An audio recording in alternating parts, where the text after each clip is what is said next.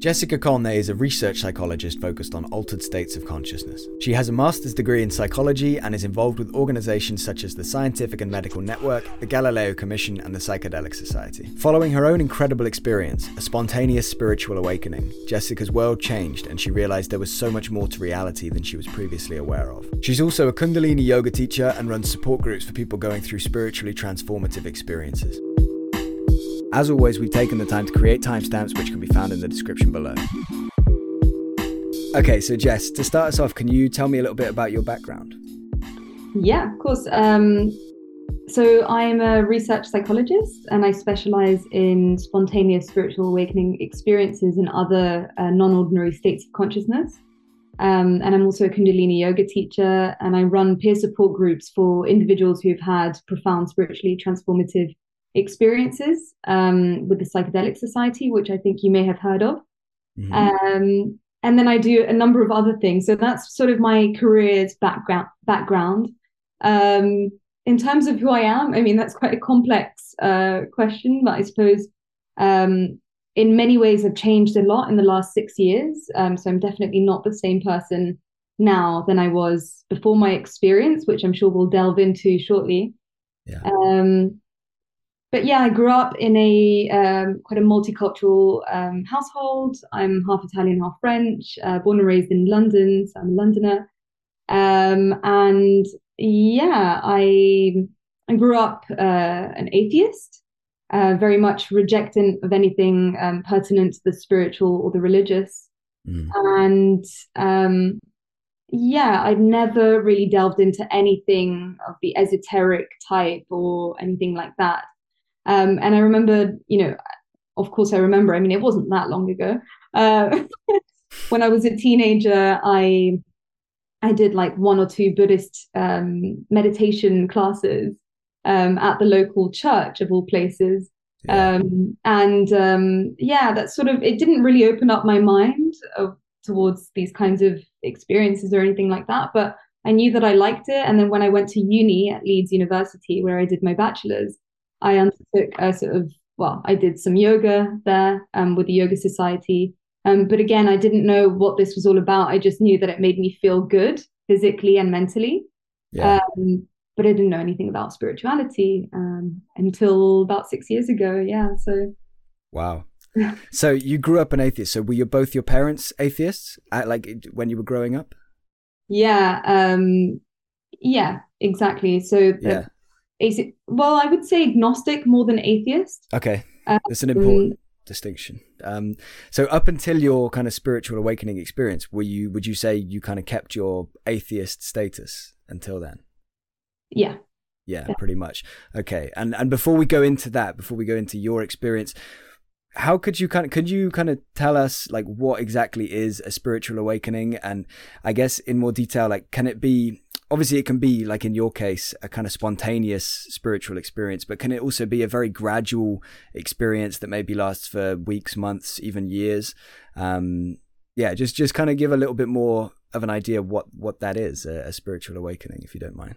Yeah sure. So there is still an issue with the term spiritual awakening because according to different traditions different people Mm. Um, we all have a different sort of idea of what that looks like. Um, but according to you know what I've researched, everything that I've read, and my own personal experience and my intuition, um, a spiritual awakening is an experience of um, connection or communion or non-dual merging or experience of oneness with a mm. perceived um, with the with the universe, with a perceived cosmic consciousness, um, with the divine or with what some may term as call God. Mm. Um, I wouldn't call it necessarily uh, God, like one God, because that is too, the word God has ties that are too tightly knit with um, things that I don't necessarily believe in. But anyway, it's this sense of interconnection, um, this sense of all pervading oneness with something greater than ourselves, but that also exists within ourselves. That's um, how I would describe spiritual awakening. And other people call it uh, experiences of enlightenment. Um, if it is if, if sustained for long enough, mm-hmm. um, or experiences of non-duality, um, when the experience is strong enough and you lose um, the sort of boundaries fully with the outside world and you perceive yourself as just one, um, or experiences of self realization. Uh, there are lots of different ways to describe these kinds of experiences, and they can be gradual. Um, of course, I've had a, a spontaneous, uh, you know, very powerful and spontaneous one. So I don't know what it feels like to have a gradual experience, but um, from what I've heard from other people, and again, you know, the research that I've done, yes, they can be gradual, of course, um, and they can occur particularly, um, you know, during or after a sustained practice of meditation over years um, or yoga, um, or just through, you know, slowly, slowly opening our minds to the idea that there might be something more than what we can see with our two eyes and our five senses. Mm. Um, is there? Mm. Sorry, sorry. What were you going to say? No, no, nothing. is there also potentially some kind of causal link, not like with with depression or something like that? Um, is is it possible that period of depression can maybe ignite a kind of gradual spiritual awakening? Have you ever come across that? Yeah, definitely. Uh, I mean, gradual, but also spontaneous. So what we found mm. in our own research project, the one that I um, that I led for my master's dissertation and that I then published with David Luke, um, is that I think 65% of all of our participants, so we uh, we handed out surveys to 50, uh, 152 individuals. Um, and I think around 65% of them reported having experienced a prolonged period of psychological trauma or turmoil prior to their experience. Um, so they weren't necessarily able to pinpoint a specific trigger, but that was a a, a sort of a preempting factor mm. that uh, 65% of our participants wow. reported. So that's quite significant. Um, and this is something that we've seen in, in other studies on more general spiritual awakenings, so not necessarily spontaneous ones. Um, in the studies of um, Dr. Steve Taylor, uh, for example, yeah. if you've come across his work, um, yeah. and very much aligned with his way of thinking and his way of doing research. And yeah, he's found something very similar. So, you know, vast majority of the individuals that he's interviewed for his own studies have reported a period of psychological trauma or turmoil prior to their experience. Um, I think, I mean, we don't really know the reasons why. Yeah. Um, but of course, you know, I, I suppose, I mean, there. I don't know the inner workings of trauma well enough. I'm actually reading a, a wonderful book by um, uh, van der Kolk. Um, I don't know if I'm pronouncing his name correctly, but uh, it's The Body Keeps the Score. So mm. good. Highly recommend. Um, but maybe I'll know a little bit more about trauma and the inner workings of trauma after that. But um, it is true that trauma can give us a, you know, when it's when we're stripped of everything that we know, when we face um, severe loss, for example, of mm. somebody that we love, we are faced with our own inner selves in a much purer way in many respects. We're sort of stripped of all of the layers of conditioning through which we saw the world world until that moment of of, of trauma or turmoil. And yeah. so it probably gives way to a different uh, a different sense of existing and a different way of viewing uh, and perceiving the world. Wow. Yeah. And I and again this is just my kind of speculation, but I guess like if somebody's gone through like a period of depression or going through a period of depression, you kind of become like disillusioned with the world around you, the reality that you've grown up with and that you've become so used to like the kind of four walls around you that the only thing you've ever known and all of a sudden I guess maybe you begin to crave for something more, you begin to look for something more, search for something more, and then you begin to find some answers and uh and then maybe you just kind of keep going further into that. Maybe that's something to do with it as well, but it's probably much more complicated. Yeah, I'm, I'm sure it's a lot more complicated, but yes, symbolically speaking, is almost like sometimes you need a shake up in your mm. life to be able to see um, past what you you know what you know and to be able to maybe experience in a, a more objective reality. Yeah. Um, you know, yeah. Do, do you think it's possible to induce a spiritual awakening either in yourself or like if somebody's watching this like oh i want one. Like is it possible to induce that or is it possible even to kind of help somebody else that you know to have one? Like is there anything that as far as you're aware i suppose meditation maybe you kind of mentioned earlier anything else that, that would help with that Yeah, I mean, you can't predict somebody having a, a spiritual awakening experience. Um, you know, some people meditate their whole lives and will never have one. Others mm. are, you know, experienced psychonauts and have never had that full blown, um, you know, mystical experience where they experience themselves as um, totally non dual with everything around them. Um, so you can't predict it, but of course, there are certain practices that might be more might more easily facilitate uh, something like a spiritual awakening. Yeah. Uh, yeah, so meditation, but there's various forms of meditations, of course. So chanting, uh, breath work is very, very powerful for shifting uh, states of consciousness. Um, and I feel like breath work is a very quick way of, of attaining an altered state, definitely. So perhaps more um, more conducive to these kinds of uh, awakening experiences um, of course, yoga. So, a variety of spiritual contemplative practices. Um, and then things like uh, ecstatic dance. And I don't necessarily mean in, a, in an ecstatic dance setting as we know them, um, because it's become sort of a trend now, which I love. But, you know, that's not the only way to let yourself go to the music and, and go fully inwards and just let everything out as, as a cathartic method. Um, you know we've seen it time and time again in in in traditions all around the world you know even things like being part of a drum circle um and and and letting loose to you know in in terms of movement to uh hypnotic drumming or even just drumming yourself um those can all be activities that increase our sort of um, state of absorption uh and and thus can be maybe more conducive to those experiences of oneness. Wow. Uh, yeah that's cool. Um, so I guess maybe it's time that I ask you to tell us about or tell me about your experience that you had like how and, and maybe you kind of want to go back a few days before or i don't know kind of what time frame but what kind of state of mind were you in in the lead up to that was it i know it was spontaneous but was it totally out of the blue like uh, give, give me a little background in that sense and then yeah go ahead and and, and please tell me about the experience in as in as much detail as you want to or feel comfortable to mm-hmm. um I mean, it's impossible to describe it in in a lot of detail because it's still yeah. ongoing in many ways. So six years down the line, and I'm still, you know, reaping the fruits of of what happened to me and trying to make mm. sense of them.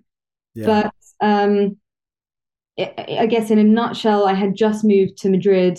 I think a month and a half prior to the experience, and I was in a very exciting period of my life. I was making lots of new friends. I had my first post uni job.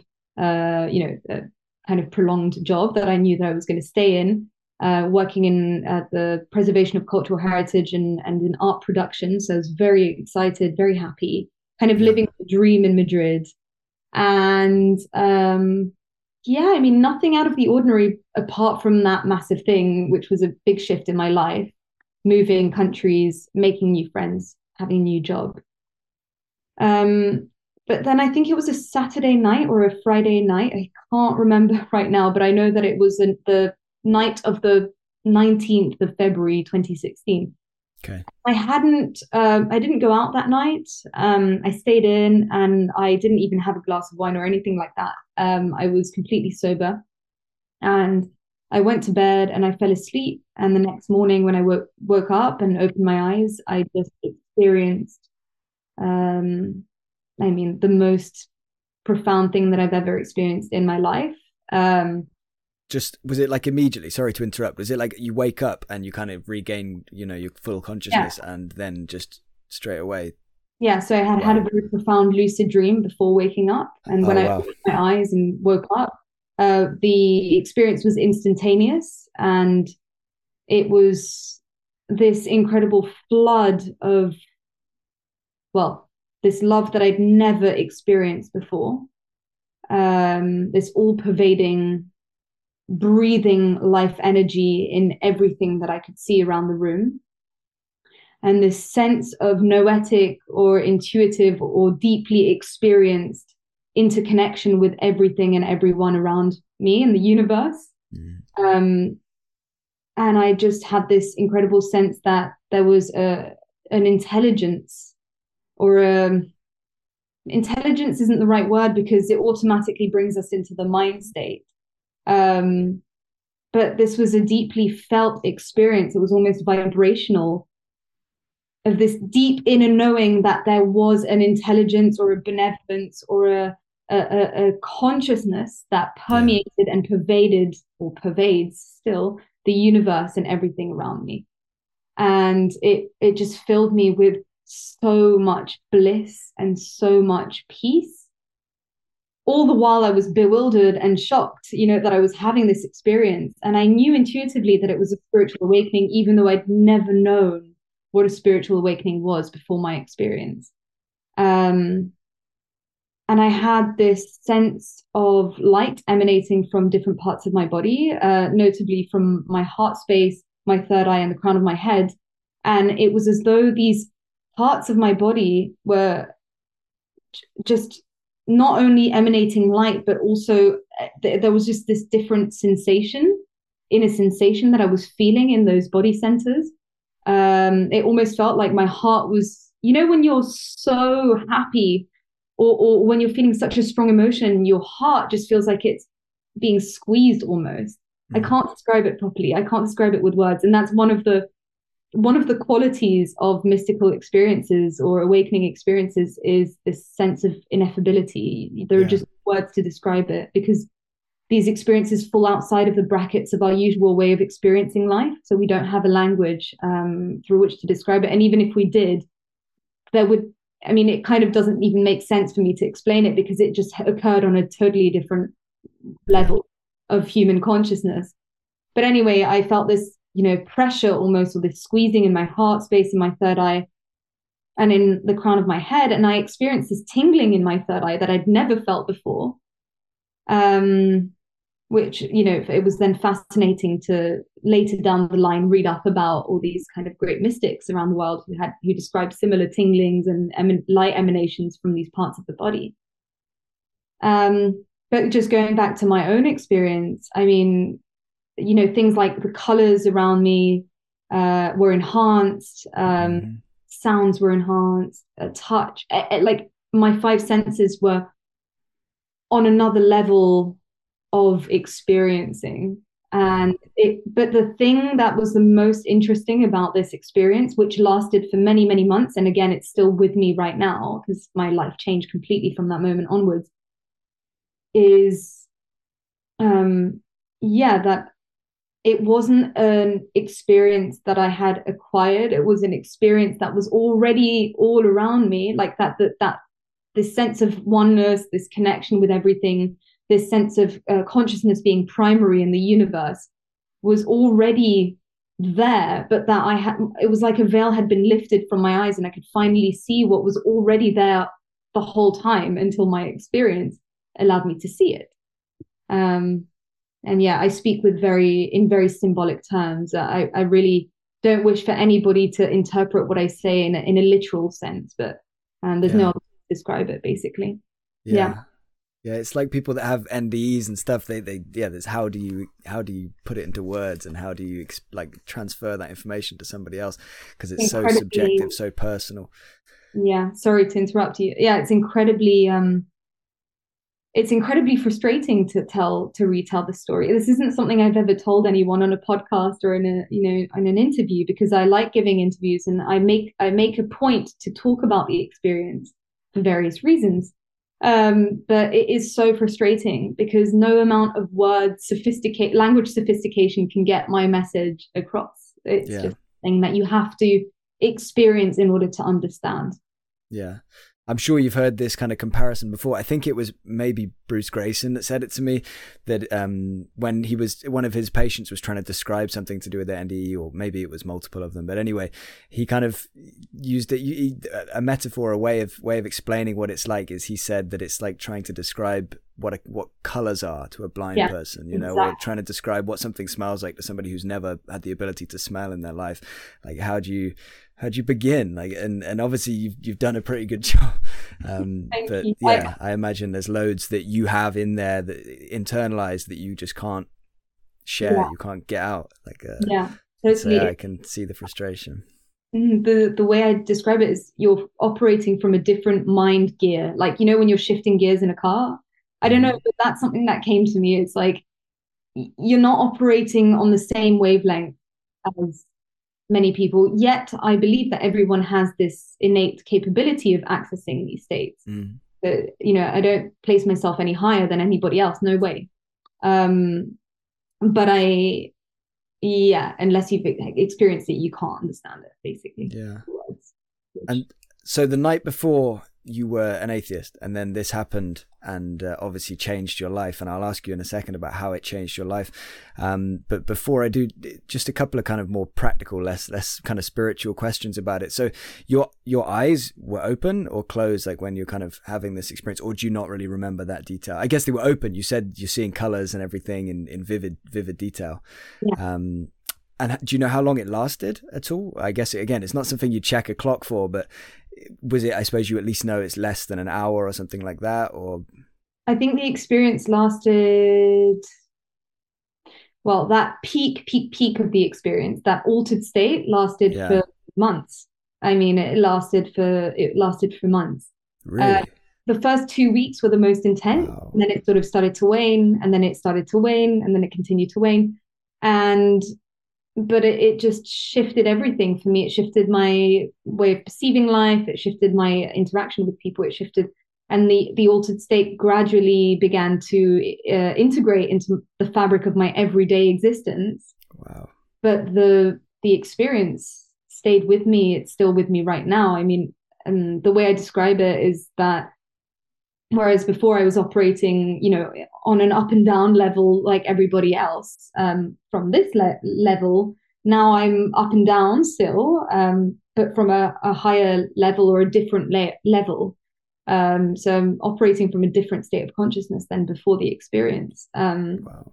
Um, but That's... yeah, um, in terms of the, you know, the sort of yeah, the initial peak experience, yeah, I would say two weeks to, and then and then waned to six months, and then it's that's amazing. That's down. amazing. Yeah. I was kind of half expecting you to say like the the real peak experience was like five minutes maybe, or you know, uh, it, it, was weeks. That's unbelievable. That's yeah. so you're kind of walking around with this this love and blissful feeling kind of permeating through you, and everything just kind of like a Disney movie almost, but like in real life, like looking at everything, and it's like you know, like got that glittery, sparkly. That's just Wow. Amazing. It's, it's something, yeah, it's a rebirth basically. And thinking about it now, you know, I've told this story yeah. so many times that um, when I'm sitting with the experience, you know, if I'm meditating or I'm just, uh-huh. you know, and my body's recalling, it's it's feeling certain elements of that initial, you know, that first experience. Yeah you know, then I, I can I feel the emotion. But right now I'm feeling the emotion again, even if I'm just retelling it in symbolic terms. But yeah. it's I was walking around and there was this sense of magic everywhere. Yeah. Um, but what was fascinating were so not only was there a sense of magic and it was a sense of magic that i was like oh my god this was already always always here. This was always here for me to discover. But i was like so caught up in my own world that i couldn't see what was truly there.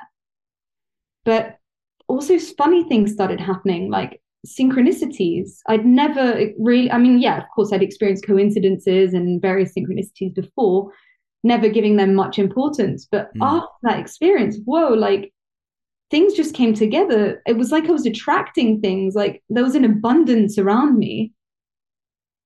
And I, I can't explain what that was, but I mean, opportunities started happening to me, people started happening to me. Like, you know, I, I made some, I mean, uh, some incredible connections, some incredible experiences occurred as a consequence of, of that awakening. Um, and, and it almost felt like I was drawing them to me, you know? Um, and i know that may sound delusional to whoever's listening but and and who knows what it you know what the reasoning behind that is. Um mm. you know i'm open to science. Um, i'm quite a pragmatic thinker uh, yeah. quite a cool thinker. And yet I, I really couldn't describe to you i couldn't couldn't explain to you why i was having these profound synchronous experiences um which were quite frightening at times. It's like wow what's going on? Yeah. Uh, yeah. Wow. Did you have any other kind of experiences after? Like i know people that have NDEs and, and other maybe similar experiences to what you've described, they they kind of maybe notice precognitive things and and different stuff like that. You know, like maybe kind kind of psi elements being more active in their life and Um, I mean, probably other things too. But did you notice any any of that stuff? Has has any of that happened to you afterwards? Uh, no, but I suddenly knew how to meditate. yeah.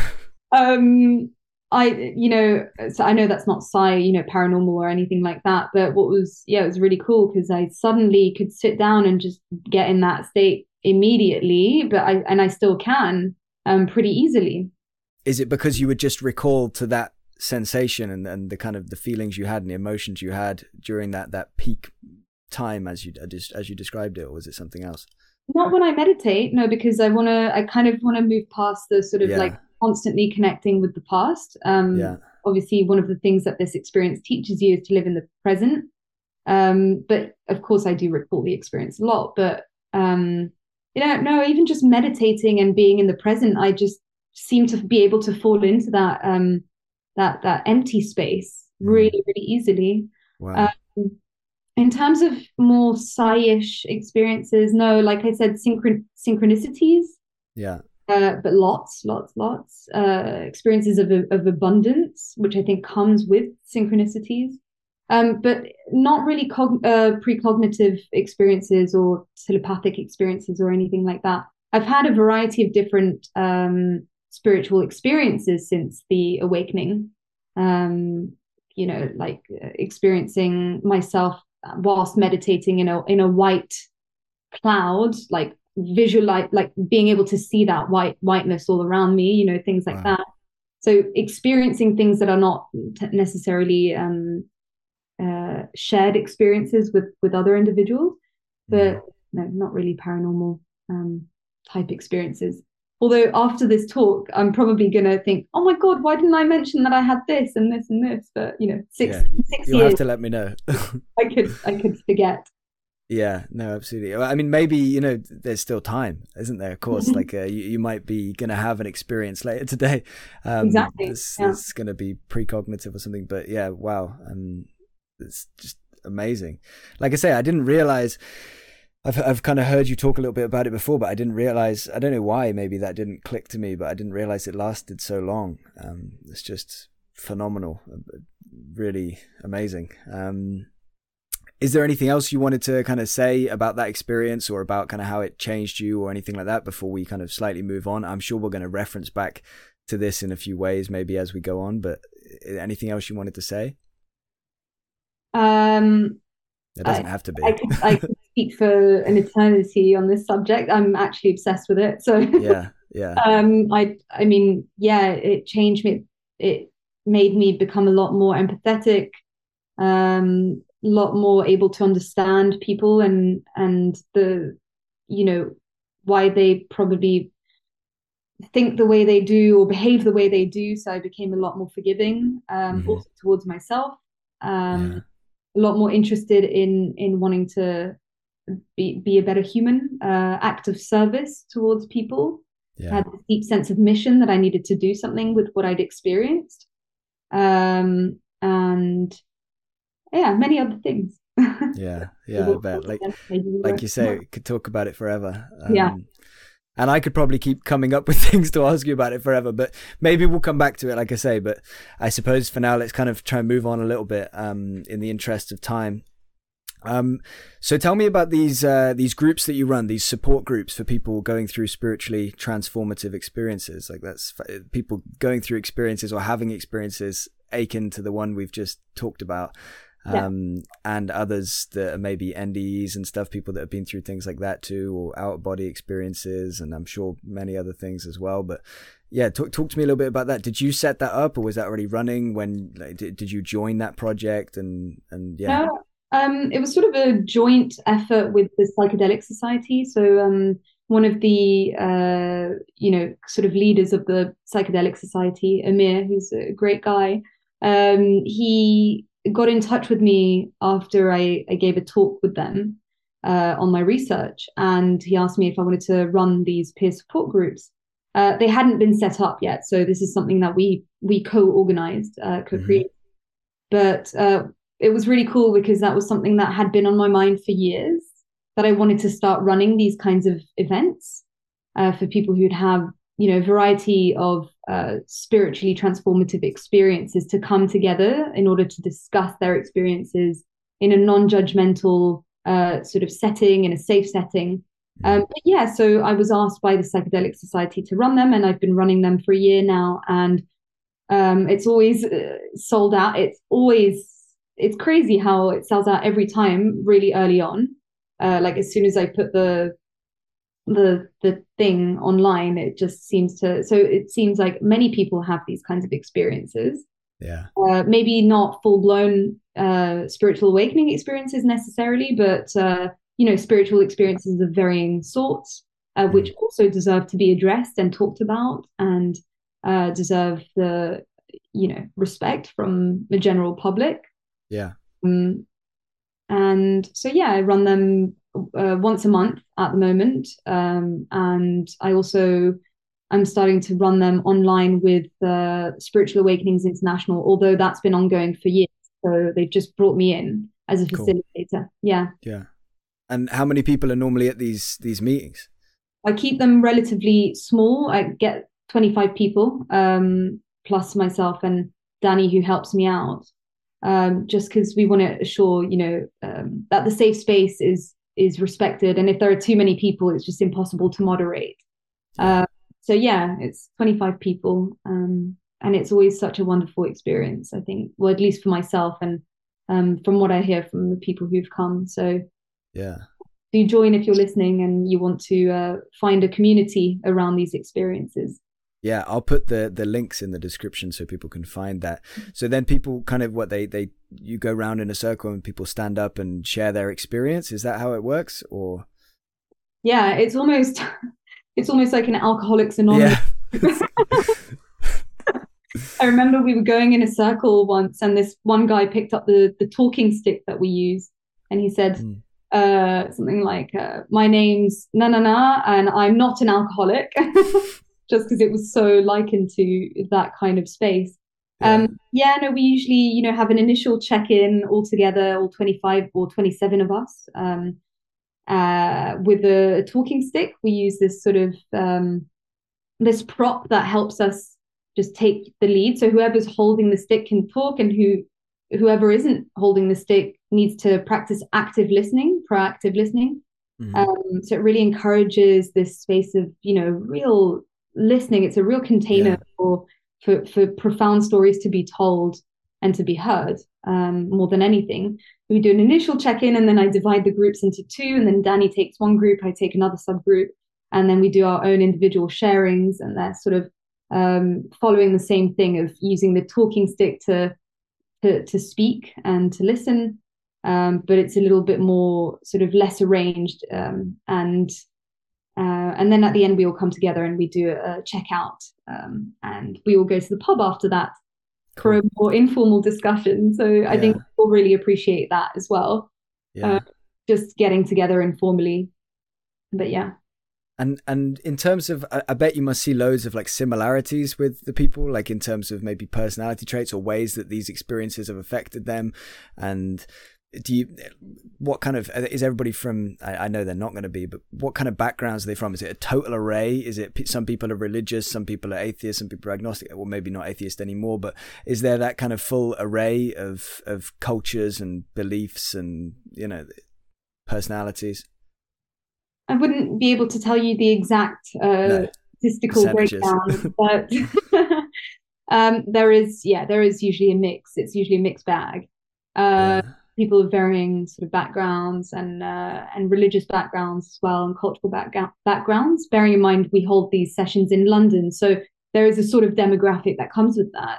Yeah. But you know, generally speaking, yeah, people of diff- you know people who are um, yeah, there are Hindu people who are Hindu, others who are Buddhist, other who are others who are still still consider themselves atheist, other others who are agnostic, Catholics, whatever.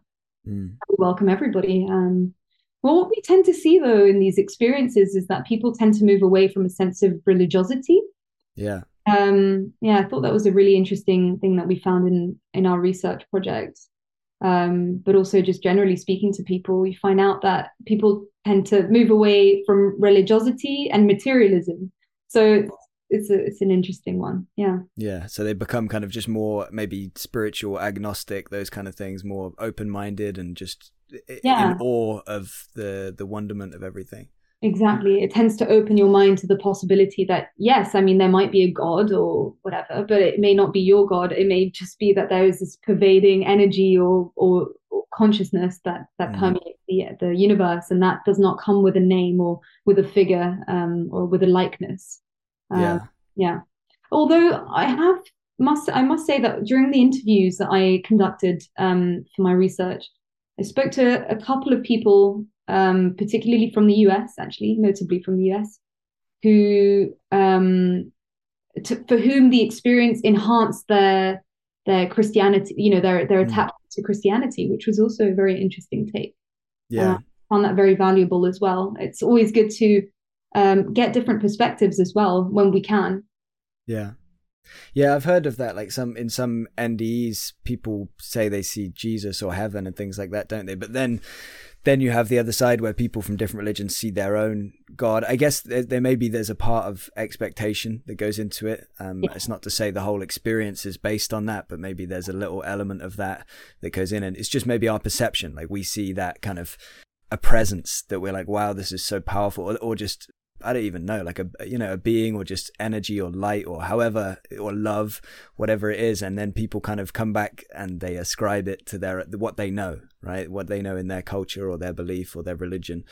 Um, yeah. yeah, and it kind of takes on that. So yeah, I can see how it would strengthen, but yeah, it's fascinating. Um, so Jessica, what are your main areas of, of research interest? I know I, th- I think you you're very much in on altered states of consciousness, right, and spiritual awakenings. But tell me, yeah, what what are your others, or what are your main areas of, of interest? Mm.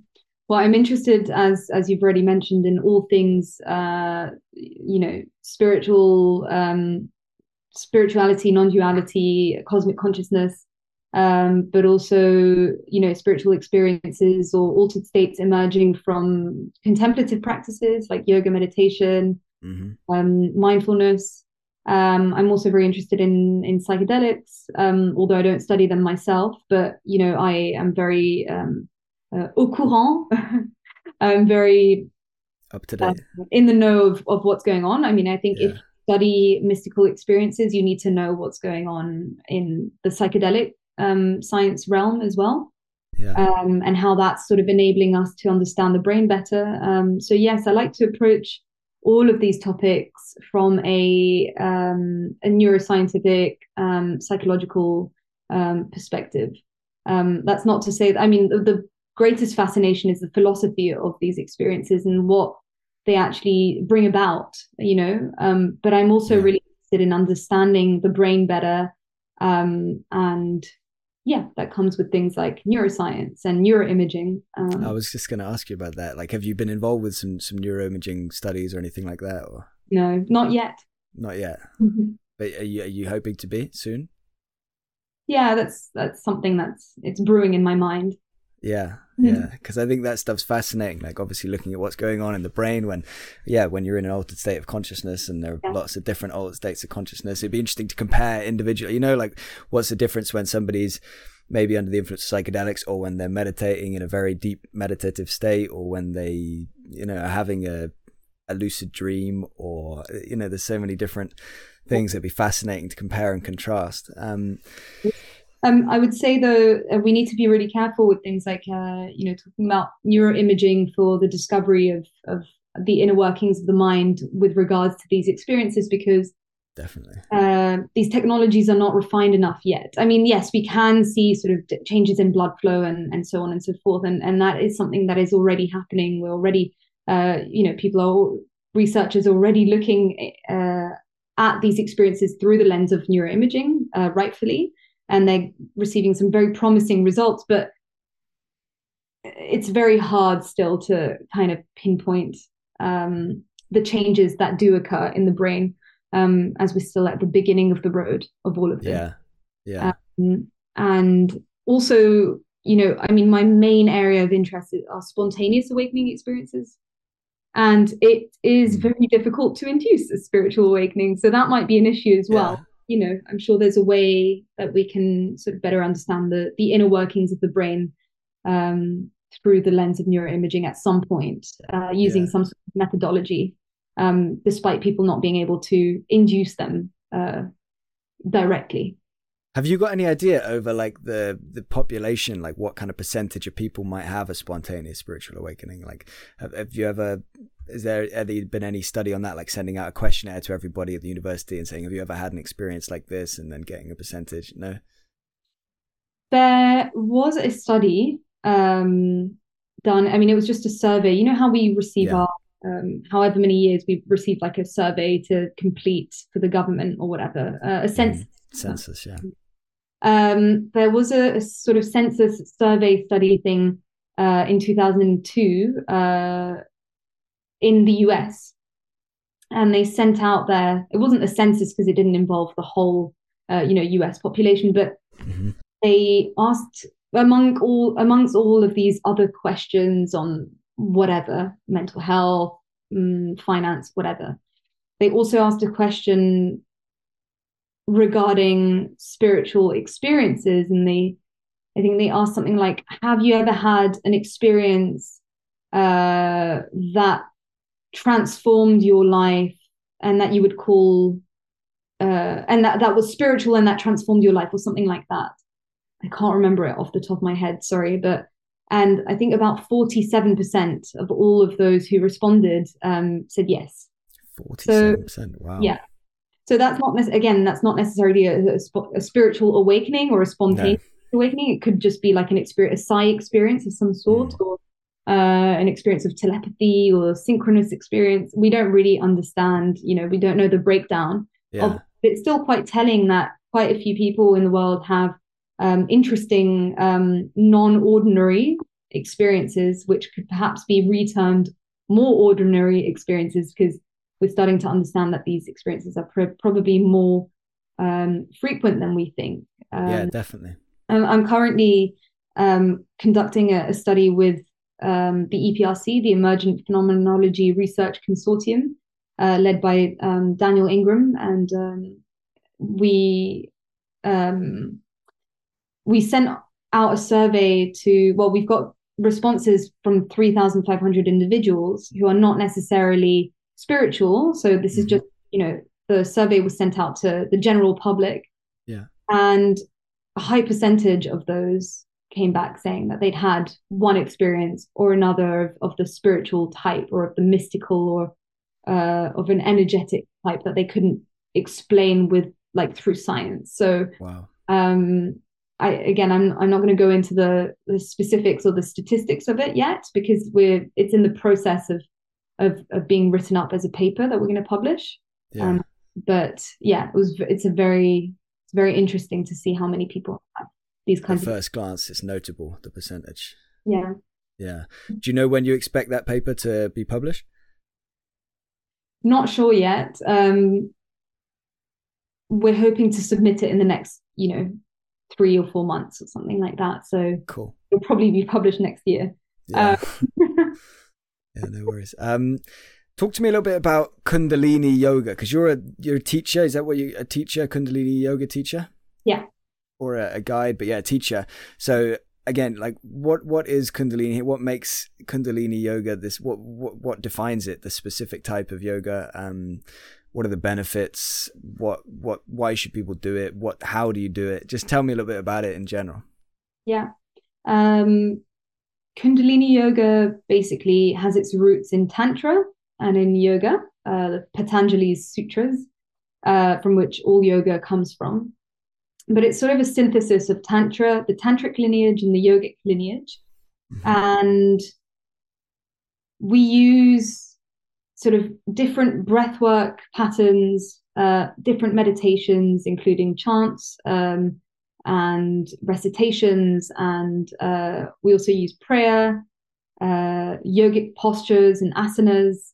Uh, we give great importance to mudras and hand postures, and to drishti, so eye movements as well, uh, to, to create a sort of a synthesis of all of this is what is what makes kundalini yoga kundalini yoga as opposed what do you mean about the eye movements like you, you look in a certain direction or like yeah So yeah. usually, uh, if you've got a Kundalini yoga teacher, you'll you'll get instructions on where to look, on where to direct your eye gaze. So it might be behind closed eyes, but your mm-hmm. teacher might ask you to put your focus on the third eye, or on the tip of your nose, or on the chin, or you know, to your heart, um, and or, or for instance, we'll have movements where we're doing like breath work combined with eye movement, um, combined with with movement, and it'll be a case of like, you know, looking to the left and looking to the right as you're breathing, as you're inhaling to the left and exhaling to the right. For example, I'm just giving you an example. Yeah. Um, there are over eight thousand different yoga kriyas in Kundalini yoga. In Kundalini yoga, so different yoga recipes. Um, so to speak. But yeah, it's really interesting actually. And I don't know enough about EMDR therapy, but um, I've taught many people who've then come to me saying that, whoa, like the session was extremely powerful and it reminded me of my EMDR um, session. So it's what like does a, that stand for? Sorry, EMDR. Um, eye movement rapid, uh, eye movement desensitization something. I'll yeah. tell you again in a minute. I'll put it um, up on the screen or something. I've lost it. um, but yes, it's about it's using eye movement um, in order to sort of retune the brain uh, to perceive stimuli as no longer a threat, for example. Um, so it's, it's a technique that is often used now in psychotherapy um, to heal people with trauma, with PTSD. And a lot of the uh, Kundalini yoga uh, kriyas that we do involve a lot of these like rapid eye movements and and left and right uh, body movements um, done sort of yeah in, in a similar way to EMDR. So it's it's very interesting how it's it's almost like mainstream clin- uh, clinical settings are catching up with what had been taught for many many centuries um, yeah. other traditions um, but it's great that we're getting the science to back it up now as well. So, yeah. Wow. But Kundalini yoga basically is a, is a very rapid way of attaining a, an altered state of consciousness. So it's something that people need to be slightly aware of when they when they start it. They need to there needs to be consent around yeah. uh, and and knowledge around what people are getting themselves into. That's not to say it's a bad experience. It's one of the most beautiful things I've ever practiced, and that's why I became a, a Kundalini yoga teacher. But it's a very powerful practice. Um, and it can sometimes uh, result in in strange physical sensations or strange mental uh, and and perceptual changes. Uh, so it's just something that people need to be aware of. But usually that is um, that leads people to the unleashing of uh, human potential um, and of um, yeah energy, and that can be a very beautiful thing. Wow. Yeah, it sounds amazing. So when did you first start? When did you first try it? Um, I actually practiced it. I did a few classes years before my spiritual experience, my spiritual awakening. Um, but then after my spiritual awakening, a year later, I decided that I wanted to do yoga again, mm. to practice hmm. yoga again. Um, as my experience was starting to sort of um, integrate, um, and I wasn't feeling that sort of high or buzz anymore. And I was like, I was fine with that. But I was thinking, okay, I'm going to find another practice to sort of sustain me in that state because you need to sort of, you know, practice get retaining that state and staying in that yeah. state. Um, and so um, right next door, there was a yoga studio and it happened to be a Kundalini yoga yoga studio. Mm. I just fell in love with it. And I, I fell in love with it in a very different way than I had um, enjoyed it before my experience because I understood what it was all about. Mm. Um, and we also had like post yoga philosophy discussions. Cool. And that was also really great, a really great way to integrate the experience and make sense of it. So, yeah. Amazing. And is it possible for people to do that like at home? Could we could you put on like a YouTube video like Kundalini yoga like guide or something? Would that work? Is that going to be nowhere near like what do you think about that? Is that is that possible? Is it worthwhile? It's possible, but what I would say with Kundalini Yoga is that it's always good to have a guide with mm. you, whether that's online or in person. Obviously, it's always better to do yoga practice in person because things are more sort of direct. But even if it's online, I would recommend having a guide or a teacher because, you know, it, it's just good to stick to certain uh, specifics of the yoga. For instance, timings are very uh, specific. So the amount of time in which you do something like breath of fire um, shouldn't exceed a certain amount of time. Um, you know, there are certain uh, ways of moving your tongue and your mouth when you do chanted meditations that, you know, maybe are not so obvious on an online YouTube vid. Yeah. Um, and like I said, you know, because this type of yoga is very quick to un- to leash, uh, to unleash, sorry, energy in the body. Um, it, it is always favorable to have a somebody there with you in those moments. Um, yeah. Calm you to just say, "Hey, that's calm you down when you're just done breath fire for three minutes, and then you've retained your breath, so you're okay. Everything's fine. Um, all good.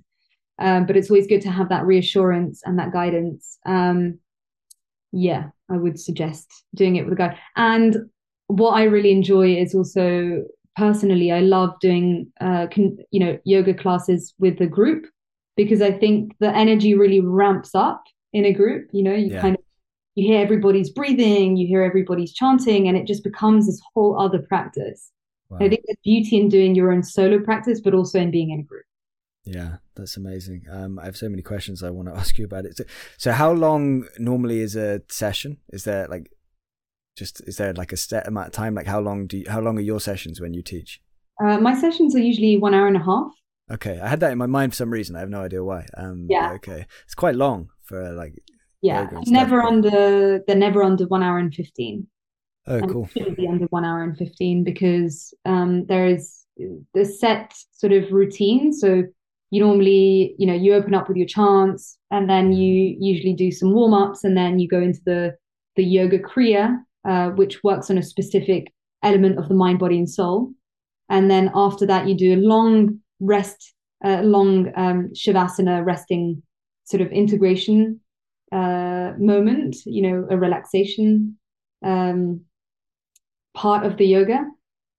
And then you'd go into your meditation. And I would say that a lot of yoga teachers generally reduce the amount of time for the relaxation and for the meditation. And this is not good, in my opinion, because your body needs to integrate. Um, and I use this word a lot, and I, I'm aware that I'm overusing it, but it's just it's essential for people's well-beings, particularly when they're delving into spiritual practice, to mm-hmm you know let the body understand what it's just gone through let the subconscious mind absorb what's just happened and let things just flow through you and flow over. Otherwise you know you're in this constant state of alert oh i've just practiced this yoga uh, and now i'm going to go on to my do my everyday activities. Um, and that's there needs to be a sort of break and a, a moment for your brain and body to relax and to experience what what it's just um, gone through. Yeah and also the, you know meditation is super important. And um, when you go to yoga studios um, anywhere now you know you've got this sort of um, very rushed routine. Um, and i feel very sorry for yoga teachers because they have to stick to that sort of one hour slot which ends up being more like 50 minutes. Yeah. you've got to do the setup and the takedown. And um, everything is so rushed and it just loses its element. You know yoga is meant to be something that we we soak up and we we melt into not something that we should rush just to tick off you know our mm. box of things you know our list of things to do. Yeah. Um, i think we're following the similar mentality that we're trying to avoid um you know adhering to this sort of new way of of just banging one after the other uh, yoga sessions. Yeah. Mm, yeah we're losing a lot of the elements of yoga yeah the london way of life like rushing from from your job to the tube from the tube to the yoga session and then straight home. Um yeah. do you teach online as well as in person or is it just in person that you do? Um i've been running them on in person but then i moved to spain and now i'm back in london. Um i think i'll probably start running them one to on a one-to-one basis. Oh um, cool yeah so either online or in person. Um so i'm open for that. Um yeah and group sessions i'm also open to but i'm not it's not my main area of focus right now but i'm feeling really called to share the teachings on a one-to-one basis and to have a student that i can sort of um yeah kind of work with more integrally and more holistically. Yeah. Wow, that sounds amazing. Um, if and when you get like a website or something set up for that, like let me know and I can kind of put the link in this description and things like that. Um, I also I also have to ask you the breath of fire thing. You kept mentioning breath of fire like as this specific part of the the session. So what is that? Can you can you tell me what that is exactly? Like uh, you mentioned like a three minute breath of fire. It sounds intense, so I have to I have to know. It's a powerful breathing method um, that's usually done from the diaphragm, from the abdomen. So you're uh, pumping the navel in and out towards the spine and keeping your mouth closed and breathing in and out from your nostrils. So it looks like this. Oh, wow. Yeah. This is so, very quick. Exactly. I mean, you can start off at one breath per second, but eventually you want to sort of um, make that a little faster. And it, wow. uh, it generates a lot of heat in the abdomen. So it's very good for things like um, uh, you know, metabolism and other digestive um, sort of things. But it's um, in Kundalini Yoga, we use it a lot to generate the energy at the third chakra or um, you know, solar plexus. Uh, to then we to then pull a bandha, what we call a bandha, which is like a, a lock, a body lock in the body, to then direct the energy up the spine and towards the the brain or the crown of the head. Mm. Um, and again, these are symbols, you know, I'm using symbols to describe something um, that is, we still don't really know very much about uh, from a scientific perspective, but it's definitely something. Something hmm. definitely happens when you do that kind of breathing and then pull different locks in the body, and it, it's it can lead to sensations of ecstasy. Um, and in yogic traditions, they say that it's you know the movement of libido energy in the body, um, but again, we don't, we haven't been able to sort of measure that uh, in a more mm. scientific way. It would be a very interesting project. Yeah, uh, definitely. Mm. It's fascinating. And so it, that's like one of the examples of the kind of breath work that goes into it. And then a session of an hour and a half will be loads of different types of breath work like that or different to that, but you know, along the same lines. And then there'll be your eyes and, and everything else going on at the same time yeah everything at the same wow. time pretty much and also mentally repeating mantras and all of this is just a way of getting outside of your usual state of thinking so yeah. you know i don't know if you've ever tried chanting meditation um, i find it extremely powerful because it you focus on the tonality of your voice you focus on the words that you're saying out loud and it's almost like you're directing your entire uh, you know your entire being in that moment to mm. the mantra and yeah. that in itself gets you outside of your thinking mode and into a, an experiential mode. Wow. And actually you know i think things like um, chanting and other forms of meditation and breath work can lower things like the default mode network which is a, set of uh, sort of parts of the brain. Again i'm using very simplistic wording to describe something much more complex.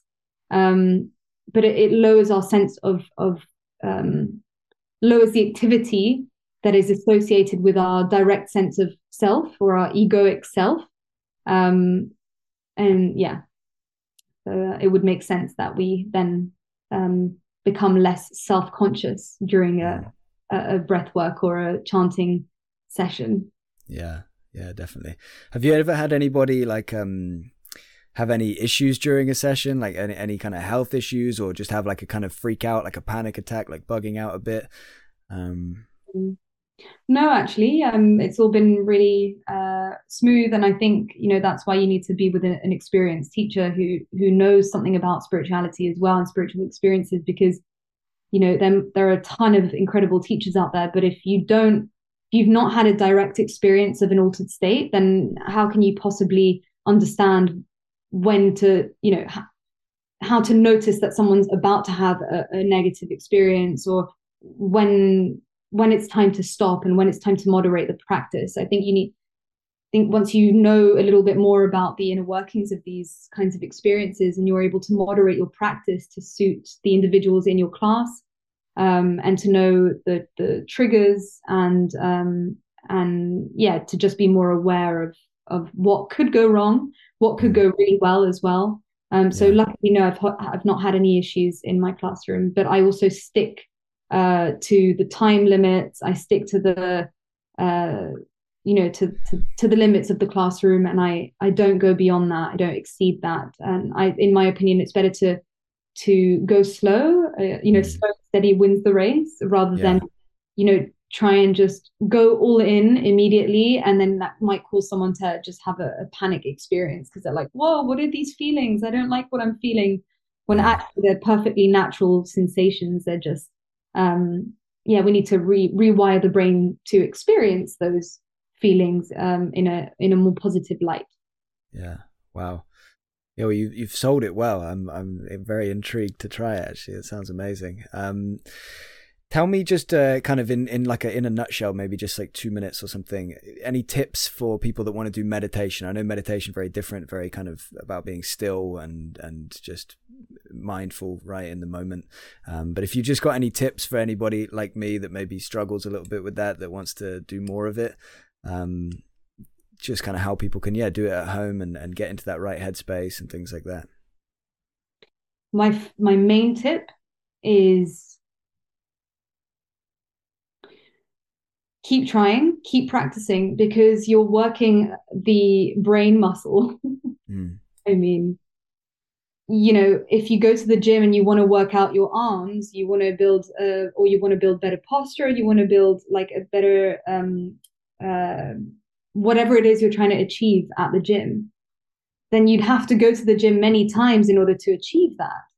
You know, um, you, it, you can't expect it to happen overnight, and that's really the same thing with um, with our perception and with our experience, uh, inner experiences of the mind. And things like meditation need to be practiced. Uh, and the more you practice meditation, the easier it will become to fall into that state um, of consciousness.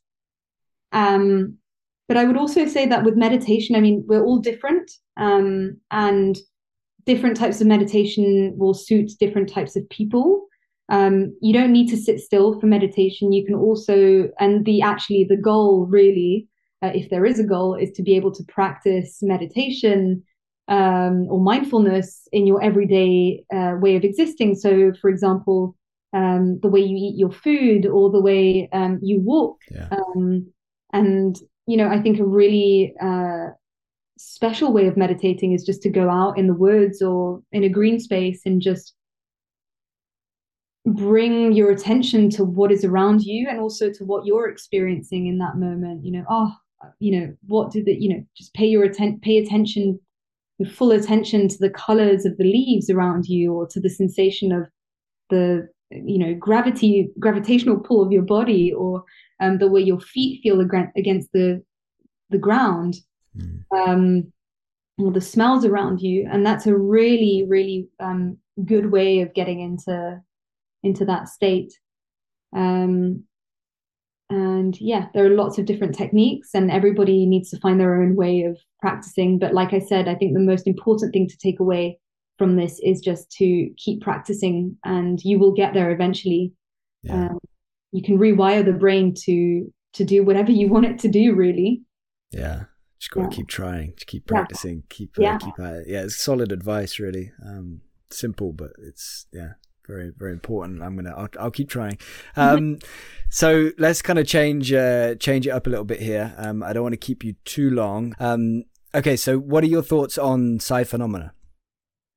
Um, i think unless you've had an experience you can't possibly know that it is you know that it, it exists but Whether you believe that people's subjective experiences are important enough for you to believe them. I mean, in other words, I do believe that these, you know, psi phenomena are a thing because I've I've spoken to an innumerable amount of people who have had uh, different types of psi phenomena or paranormal experiences, um, and so I don't think it's something we should ever discredit. I don't think we should ever discredit people's um, people's individual experiences, and I think with the um, the increase in research around phenomenology or the research of uh, first person experiences is just going to get us uh, really far, I think, um, in science.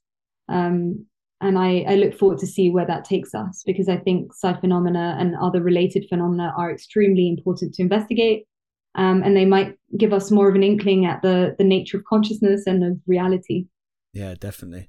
Um, have you? I guess you haven't, but have you ever seen anything like firsthand? Have you ever like witnessed somebody, you know, uh, communicate telepathically with somebody else, or witness somebody remote view something, or bend a spoon, or whatever? Have you ever seen anything? You know, not yourself doing it, but necessarily, but have you ever kind of been around anything like that? Um, no, not not around. I haven't been around. You know, somebody who's performed a sort of um experiment uh, around those kinds of experiences. But um, I, like I said, I've spoken to many people yeah. who have had these experiences, experiences of precognition, of telepathy, um, but also uh, people who have experienced um, uh, direct contact with entities. Um, so I've spoken to uh, a couple of people who experienced during their spontaneous awakening experience, actually, um, blue beings around them which I thought was fascinating because when I had my experience, I didn't experience anything of the sort. Yeah. Um, and again, it's it's just so valuable to to get these kinds of you know bite-sized you know these feedbacks of what other people have experienced. Yeah, definitely. Um, Do you remember what they said about the the blue beings? And was it was it just one person, or have you heard that from multiple people? I've heard it from two people now. Independently. But the yes, but the one the person that really stands out uh, was someone that I interviewed um, for my own research project. Um, this woman who, uh, bless her, yeah, I had such a good conversation with her, and she um, told me that she had never been spiritual before. She she was not spiritual. She was not religious or anything like that. She worked in a casino. Yeah, she still does. And um, one day she was at home, and you know, she was on YouTube just looking at random videos, and then this video by Eckhart Tolle, uh, or Eckhart Tolle, I can never pronounce his surname, popped up on her feed and she clicked on it. She was watching it. All of a sudden, she had this incredible experience of, you know, what I described earlier um, this feeling of oneness, of ultimate love that she'd never experienced before, uh, of bliss. Mm-hmm. And she stood up and she walked to the other side of her room and she was in shock, in awe and in that moment, she experienced something that we would call autoscopy or um, seeing oneself from outside one's body. Mm-hmm. So she saw herself. Uh, like an out of body experience, basically. Like an out of body experience. But she, what was really fascinating was the fact that she was experiencing seeing herself, but she was also experiencing herself experiencing these blue beings lying over her, around her, in like a semicircle, mm-hmm. looking down on her as if to sort of say, "Oh God, she's come too far," or something like that. You know, they were sort of perplexed. This is what she she couldn't see their expressions, but she had this feeling that they were perplexed to see, confused to see her. Yeah. And then she got propelled back into her body, and uh, yeah, and and this experience transformed her. But again, what really stuck with her was that experience of oneness and interconnection. Um, yeah. yeah so that was super fascinating. Um, yeah, it sounds it. You know, I follow groups on Facebook uh, people who've had near death experiences and people who've had spiritual awakening experiences. And yeah, you see loads of the similar, loads of similar themes come up also from the more visual mm. kind of perspective. Um, yeah. And I know that in, you know, DMT experiences as well, people perceive, you know, things like machine elves, but they've, I've also read about people experiencing these kinds of blue beings. So, I mean, who knows? Yeah. If it's not that, the more, oh, sorry. No, no, you go. The more I learn about these experiences, the more open my mind becomes because I'm like, mm. I literally don't know anything. I thought I knew yeah. everything. Now I don't know anything. Yeah. Um, they're very humbling uh, to listen to these experiences. Definitely, definitely. The more you learn, the more questions you have. That seems to be the way of it, right? The more we learn, the more we find out. The more, yeah, more we want to know, and the more questions present themselves. I guess she didn't like try and categorize these blue beings in any way, like they're you know human or people that are deceased or alien or you know any kind of. She just kind of they were what they were, and she just they were what they were. I think, yeah. Yeah. Wow, that's amazing though. Um, they didn't have a framework at the time, so mm. that's also something to consider. She didn't yeah. have a framework through which to interpret the experience, so uh, yeah. I suppose your mind is probably more open uh, to the vast um, interpreta- vaster interpretations of what they could be in yeah. that. Yeah. Yeah, there's probably so many ways we could try and interpret it in like, you know, from a speculative point of view, we could try and do so many like, oh, it could be this or it, yeah. Um anyway, the the night before you had your spiritual awakening, you mentioned you were in you having a you had a lucid dream. Yeah. Um, so I just wanted to ask you briefly again about dreams, the dream state, lucid dreaming. Do you think there's again, you don't have to know exactly what the connections and crossovers are, but do you think there are connections and crossovers with with all this stuff we've been talking about today with consciousness and and these kind of more spiritual topics? Do you think through dreams or through lucid dreams we're able to kind of communicate with our own i don't know again different ways of putting this but like our own higher self or our own kind of higher level consciousness um just again just what are your thoughts really just just talk for a couple of minutes about about all that wherever you want to go with it hmm? i think um the dream state can be a gateway to understanding ourselves better in our own hmm. conscious mind um and I think they, I know they can be conducive to uh, awakening experiences um, because I had mine. I, I, that was preempted from this very powerful lucid dream that I had. Um, and whilst I tend not to discuss the dream in so much detail, I, I just sort of normally just um, mention it. I don't go into it fully, but I think it definitely played a part in what happened in my brain uh, at the time of my waking up. Mm-hmm. So I Do you not go into it because it's personal, or just because is there any other reason? I don't come into it because I try and describe my experience in the best possible way that I can through language. Mm. But then if I start to bring in another experience, the two can get confused and conflated, and people often then think that my awakening experience was a lucid dream or okay, kind of spill over. Yeah, or that when I woke up, I was thinking about my lucid dream. And so, oh, theoretically, I knew that we were one because that mm. was the theme of my lucid dream was all about, you know, what is the meaning of life. Uh, so I tend not to express that purely for the fact that I don't want to confuse people. It is in my mind a separate event that I think was very much uh, you know, in, occurred very much in conjunction with the awakening, but I don't think it was the awakening itself. Probably something in my brain was happening at that moment, which allowed me to have that very profound lucid dream, and thus also allowed me to um, to have the the awakening experience. If we're going to look yeah. at it through a neurobiological perspective um, or a neurochemical perspective, yeah, maybe endogenous DMT. Who knows? Maybe. um, did you did you kind of go into that lucid dream intentionally or was it just a, a spontaneous lucid dream? Like uh, are you a lucid dreamer in general? Like can you lucid dream at will or is it something that happens to you on the off chance here and there? Like because again i i'd love to be able to lucid dream more often. I think i had one lucid dream. It was a few days or weeks after i spoke to robert waggoner who's like uh, he's written a few books on lucid dreaming and he's like a well-known kind of lucid dream person. Um, but it was, yeah, I've had one kind of semi lucid dream. But yeah, so what was that for you? Was it planned? Was it? Um, no, it wasn't planned at all. It was totally spontaneous. Um, but I have always been able to lucid dream. Um, I mean, sometimes it's easier than others. I'm not going to lie to you and say that I can lucid dream at will anytime yeah. I want. Um, it's usually it usually occurs when I'm really, really, really tired um, I suppose because the brain is propelled into a state of uh, REM sleep immediately. I think. I mean, I actually am not. I, am not too sure what yeah. happened. Um, but yeah, it. Yeah, so I've always been able to lucid dream, and I've always had very, very cosmic dreams.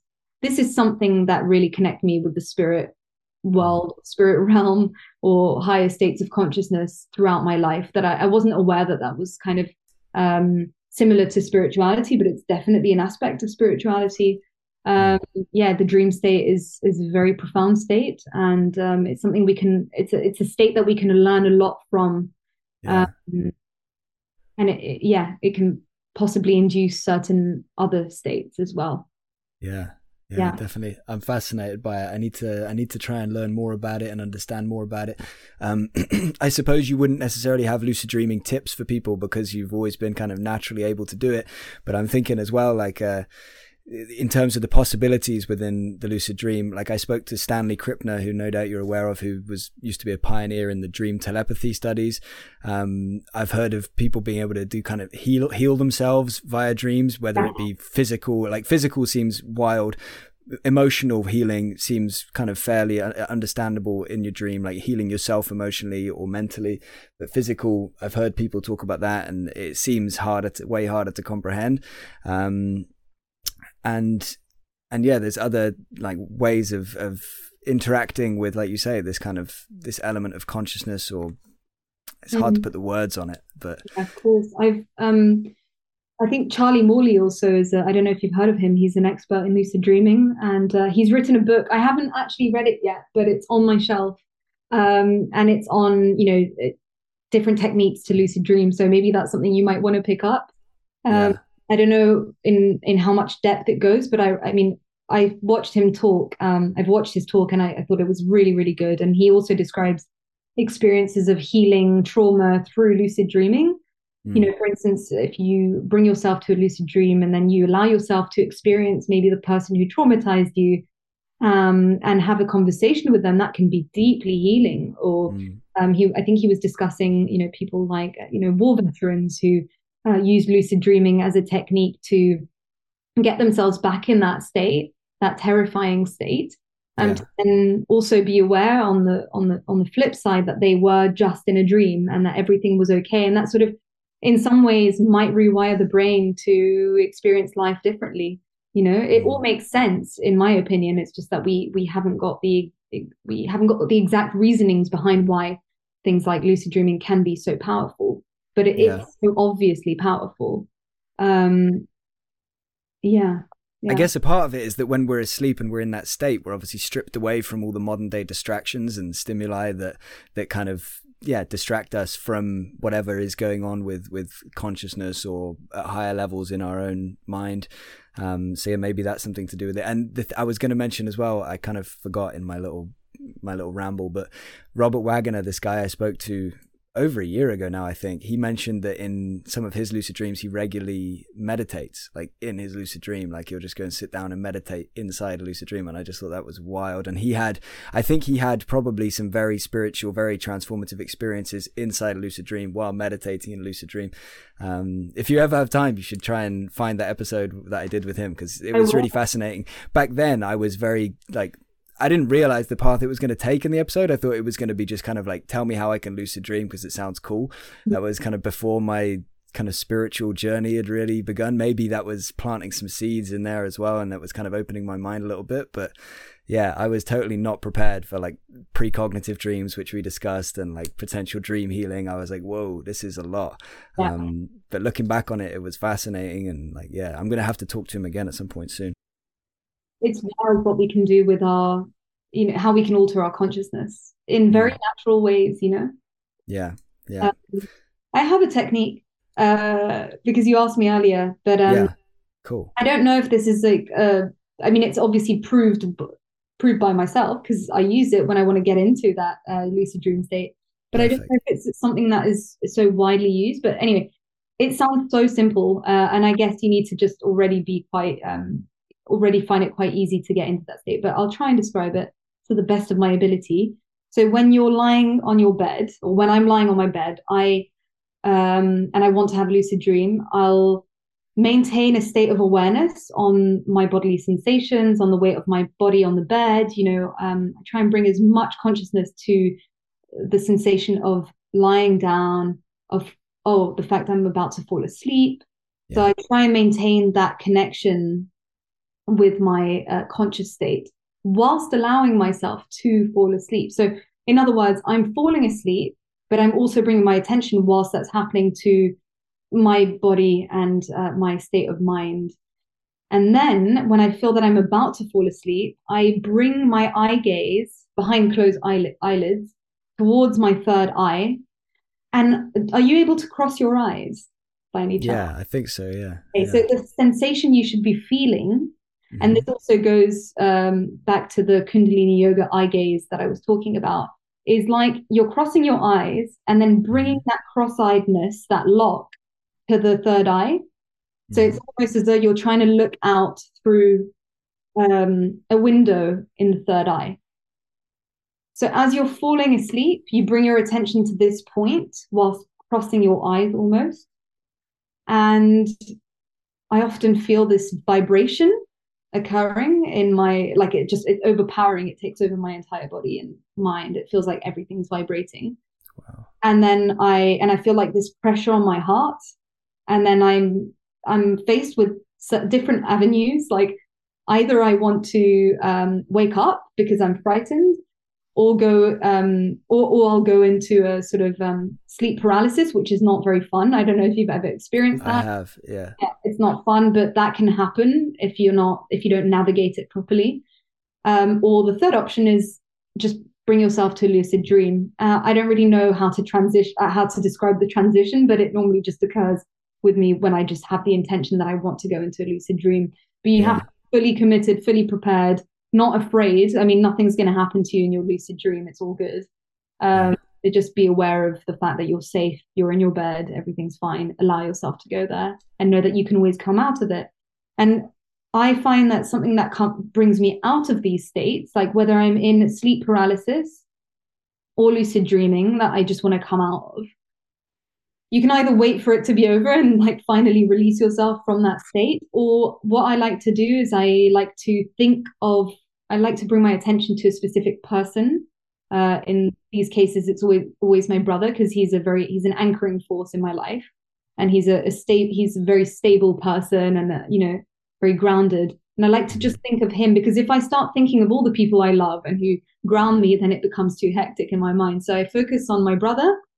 Um, so you, whoever's listening, can focus on a specific person that brings you peace and just keep bringing your attention to that person visualize them and eventually you can come out of um, that state. And uh, that's particularly for negative um, uh, sleep paralysis experiences or hypnagogic hallucination experiences which are not fun. Uh, wow that's amazing. I'm definitely going to try that and I'll let you know how it goes. Um, hopefully it'll work. I guess I'll just mention my tip for not lucid dreaming because I'm like done it once, like I said, and it wasn't a full, full lucid dream for sleep paralysis, just in case your tip doesn't work for anybody because it's horrible. What I done when I haven't had it for a few years now, I don't think, but I have had it multiple occasions and I would always focus on just moving, like focus all of my mind on moving just the smallest part of my body. So just like on like the very tip of one of my fingers or something like that. And I'll just be kind of focused on that and it won't be moving. And eventually, you know, you'll just get this tiny movement and then you have to seize your second, seize your moment and, and just move everything else. And then for me, that's how I managed to get out of my sleep paralysis like multiple mm-hmm. times. Just like this, like this tiny little, like, oh, and as soon as it does that little twitch, you're like, oh, okay, move, move, quick, before oh. I fall back into it. Because yeah, it's horrible. It's, it's, such a scare. The first time in sleep paralysis must be one of the scariest experiences. Um, hundred percent. And actually, did you ever have it with the? Sorry to interrupt you. Did you have? Please carry on in a second. But did you ever have it with um like a presence, like a some kind of presence there? You did. Yeah, I think that's the case for most people. It's fascinating to me how we all experience very similar things. And tell me if yours was similar. But the first sleep paralysis experience I had, I was in my home in Italy, um, my family home, and it's always pitch black there because we have the we have those shutters you know those hmm. mediterranean mm. shutters we have the same here yeah.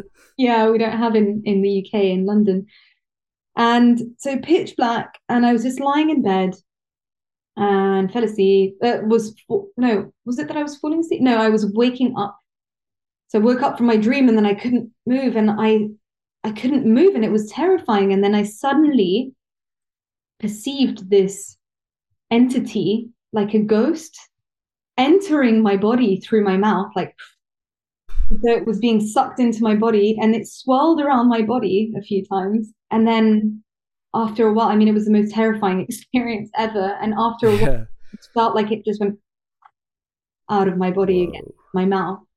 Um, so yeah, I experienced this very malicious ghost type entity. That's wild, yeah and but a lot of people report the same type of like more malicious negative uh, entity or alien entities even um, mm. and that seems to be very similar across uh, across different traditions as well but tell me yeah. what yours was Yeah, well, my I mean, the most common thing I've heard is is just because your one sounds crazy. I've heard that it's very common just to have this presence kind of there, mm. and like I don't think it necessarily normally interacts very much. It's just kind of there. That's what I've heard. It's just there's this like this dark presence just maybe on the end of your bed or just like standing over you or something like that and it's always terrified me thankfully i've been blessed in that every time i've had sleep paralysis i haven't had that kind of presence or that being or whatever it is that entity feeling it's just been the terror of like I can't move. And like you know and again the first couple of times of like not understanding why and like you know you're just woken up and you're panic and but no thankfully touch wood i haven't had the experience with yeah that that sensation of sharing it with something else because um, yeah. that, well, that you, ter- terrifies me. if you ever do it won't be as terrifying because your your subconscious will know that this is just something that happens you know? Yeah. That's the the imp- that brings in the importance of sharing stories you know the importance of sharing experience yeah that i feel so strongly about the more we talk about things the more we recognize that we're not alone in having had certain experiences and that they can be quite normal and quite average like most people i think in the world have sleep paralysis experiences um, but probably like you know decades ago if you had told someone that you had had that experience mm. be like oh my god you're possessed or you know yeah. let's find her she's a witch uh, yeah. So yeah, the importance of storytelling and of sharing, um, yeah, is is essential. Yeah, I agree, and thank you for sharing that and and everything else that you've shared today. Let's let's move on to psychedelics, and again, just just for a couple of minutes, um, just tell me again your thoughts on how maybe they connect or their value, or you know, um, kind of the work that you've seen done on them in terms of scientific research and stuff. Um, yeah, just kind of talk about that for a couple of minutes, if you don't mind. No, I think uh, psychedelic research is really paving the way for uh, a better understanding on of, of our of consciousness, generally mm. speaking. You know, uh, not just altered states, but actual, you know, the actual nature of reality. Um, yeah. I think uh, they're really good supporters of um, alternate ways of experiencing life. Um, yeah, and what's really amazing about psychedelics is that they're you know, I mean, although they're unfortunately illegal um, in most countries and most psychedelics are illegal, but uh, they are widely available. So more and more people are able to sort of experience um, different states of consciousness through psychedelics. And I think this can be deeply enriching mm. if done in the appropriate set and setting, of course, and yeah. uh, with the appropriate knowledge of what you're getting yourself into. Um, but psychedelic research, yeah, is, is really just um, paving the way for our understanding of, of, of deeper deeper ways of knowing. Um, mm. Um, but what I find really fascinating is, I mean, besides the fact that you know psychedelics can be used to treat uh, these disorders, but it's also the fact that they're starting to find out that it's actually the mystical element of these experiences that seem to be the most conducive to uh, a long term and more profound outcome in the treatment of things like treatment resistant depression, anxiety, uh, and so on. So um, that sort of mm. uh, makes a strong case also for the study of, of spiritual awakenings that occur endogenously, i.e., without the use of psychedelics. Yeah, I think there's going to be so much fascinating stuff we're going to learn about psychedelics over the coming years, right? With like they're starting to do more research on it in America. They're starting to allow it to be used to treat depression and stuff like that. I think now in some states, and it's going to be the elements of yeah, treating like you said, mental health disorders, and then it's going to be the spiritually transformative side of it, and um, and they're just crazy as well. Like when you think of mushrooms in particular. They I, again i keep hearing this recently. It keeps being repeated to me in different places about how we like mushrooms share more in common with us i think than they do with most other plants. Um, yeah. they're kind of like this like halfway house which just seems wild doesn't it? But yeah. it, it, feels like that's a very telling. It feels like there must be way more there that we don't understand yet and and mm-hmm. hopefully the the possibilities maybe are endless. Yeah. Um magic is all around us yeah and that's the fascinating thing about things like psychedelics is that they can um, show us an objective reality that we perhaps were blinded to before. Yeah. Yeah. So let's let's move on to consciousness and um, so what do you think is the closest that we, humanity, has come to having maybe a workable theory of consciousness? I don't think anybody thinks we've cracked it. In fact, I think probably most people would agree that we haven't cracked it, and it's the hard problem, isn't it? Or at least one of the hard problems. Um, but yeah, what are your thoughts? Again, just kind of ramble away with me here. Just think out loud and just tell me, yeah, what is it? How does it work as far as you understand or as far as you believe? I mean, I will say this. um, I probably won't go into the theories of consciousness, but what I find so remarkable is this common feature of spiritual awakenings, which is that most people who have them, whether it's through NDE, uh, spontaneous, uh, mm-hmm. through meditation, uh, or whatever, through psychedelics, is the same thing is that um, consciousness pervades the universe. Consciousness is primary. This is something that people come out of the experience with. Uh, it's a deep inner knowing. It's not even a theory, an acquired theory or a thought. It's a deep inner knowing that at the basis of everything is consciousness. Fundamental. Consciousness is that consciousness is fundamental, exactly, or primary. Um, so I think there's, you know, that's quite telling. I think um, yeah. Maybe what the nature of reality actually is. And what's also fascinating is that these experiences often feel realer than real, you know, realer than reality. Uh, so they should be uh, taken into consideration and, and given, um, yeah, just, yeah. Yeah. So you don't necessarily ascribe, ascribe to like a theory that somebody's come up with at the moment. You again, because we obviously we haven't cracked it, so you, you, you kind of stay away from those and just kind of look at it you step back and look at the whole thing um, yeah i like to look you, at things more just from an experiential perspective mm. from my own experience also from yeah.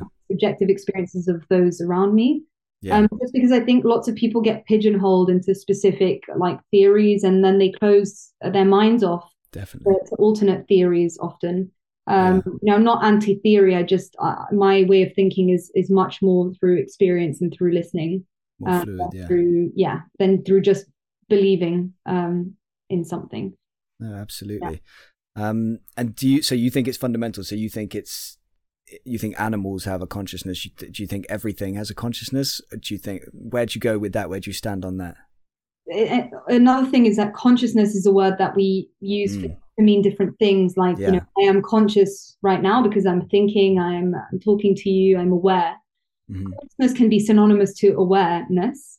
Um, but but consciousness in, in the way that we're saying consciousness is primary is is almost that we're referring to this like underlying what I was describing earlier, intelligence or something, energy, chi, whatever you want to call it, that that mm-hmm. pervades everything. So it's uh, in that sense, yes, uh, that would imply that everything that exists within this universe is conscious. Yeah. Yeah. You know, the wall on my the wall that I'm sorry, the wall around the walls around me, the the my desk in front of me, my computer screen, that's all part of consciousness because all is one, essentially. Yeah. And consciousness uh, is primary and is fundamental.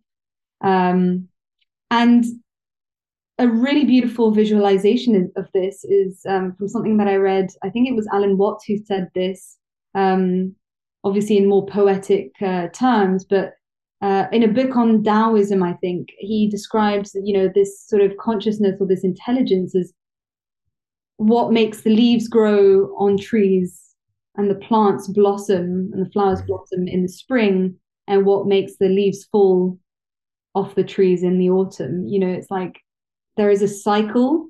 Yeah. Everything is in constant flux. It's in constant cycle, and whilst we can look at these things as science, you know, from a scientific lens and and and box them up like, oh yeah, okay, um, plants go through synth- photosynthesis and then you know whatever they perceive that it's time of the year to shed the leaves and whatever.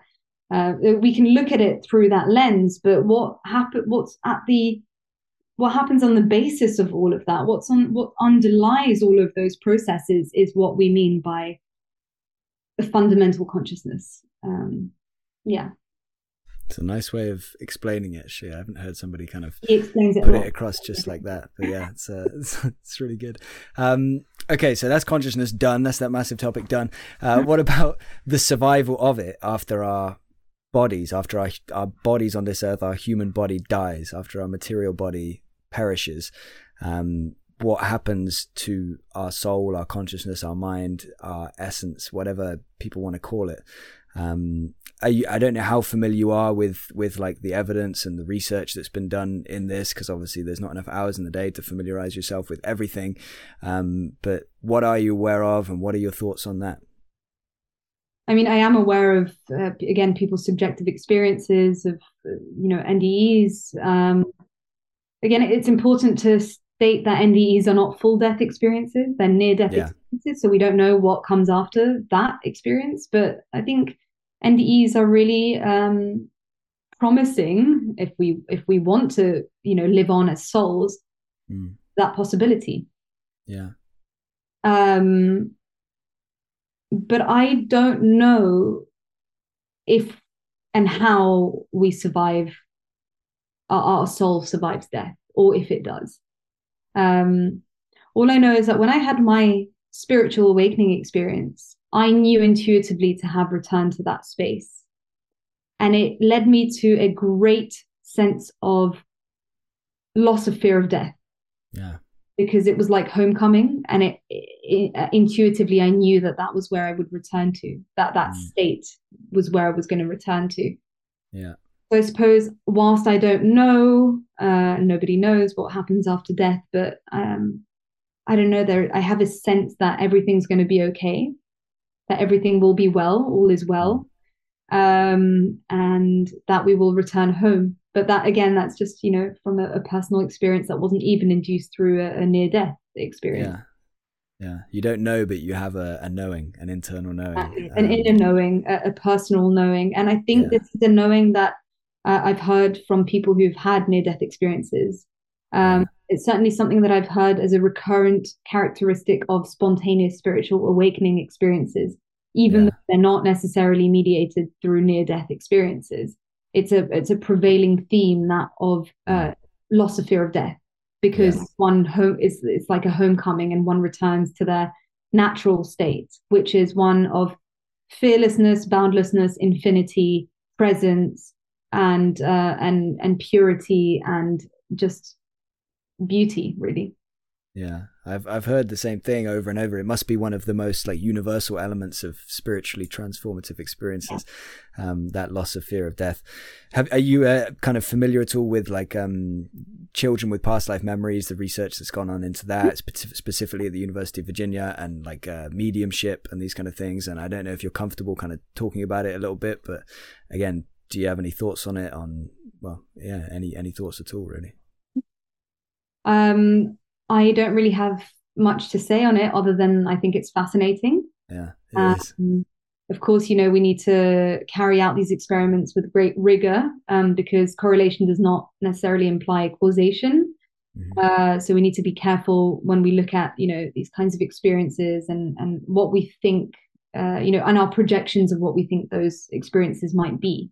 Yeah. But having said that, you know, um, who knows? Who knows? We we could perhaps be taking over other people's uh, you know pa- or past life experiences or whatever. Um, I don't know.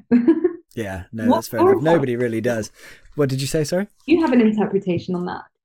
Oh yeah, I could talk about that for hours. Um, I don't know exactly what to make of it. I, I, I, I do think that it must be part of the equation somehow. I don't know exactly how it fits. Um, and and just as I was beginning to think like maybe I kind of have a little little grasp on it at one point. Obviously, that was a naive thought that I even had that thought for a second. But um, again, I referenced Bruce earlier. I'm going to reference him again because Bruce Greyson told me a couple of things that like totally threw spanners in the works of me starting to think I might have some kind of handle on on it at all.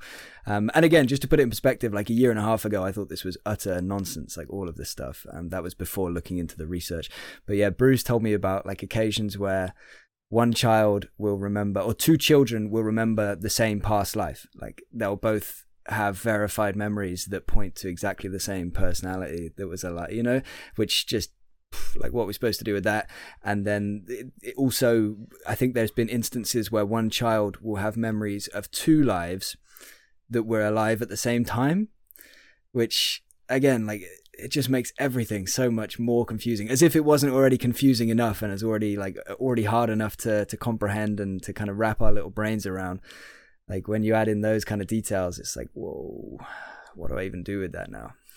Oh there's so much there's so much. Once you start delving into the world of you know spiritual experiences and you know it's just the world is in becomes infinite. Um yeah. there's, there's no amount of inner and outer investigation that can possibly lead you to understand it all um, yeah. and and i'm certainly not um you know against the idea of past lives at all um i just i don't know if we're at the point yet um to be able to unveil um you know the, the truths through the lens of again science mm.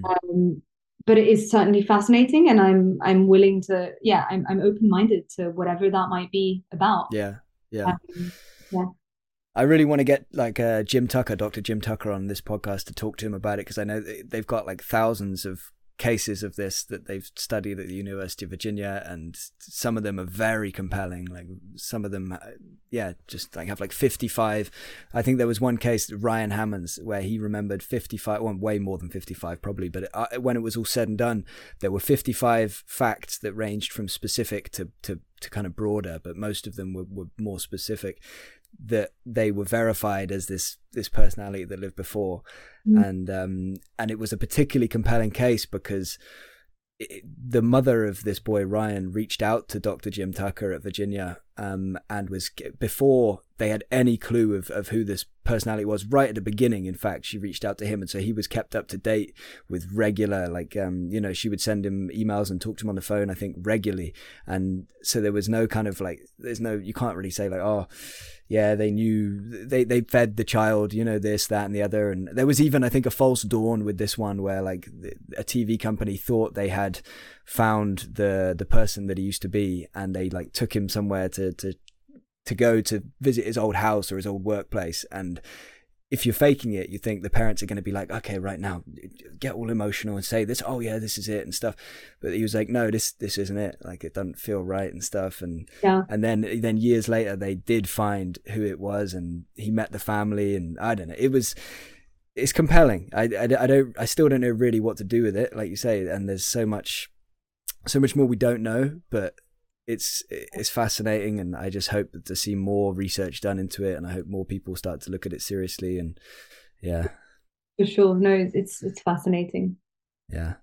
Um, okay. One of the last things I want to ask you about before I let you go, Jess, is uh, UFOs. Um, that's another kind of another big topic for this podcast, like the three big topics, like one of the three.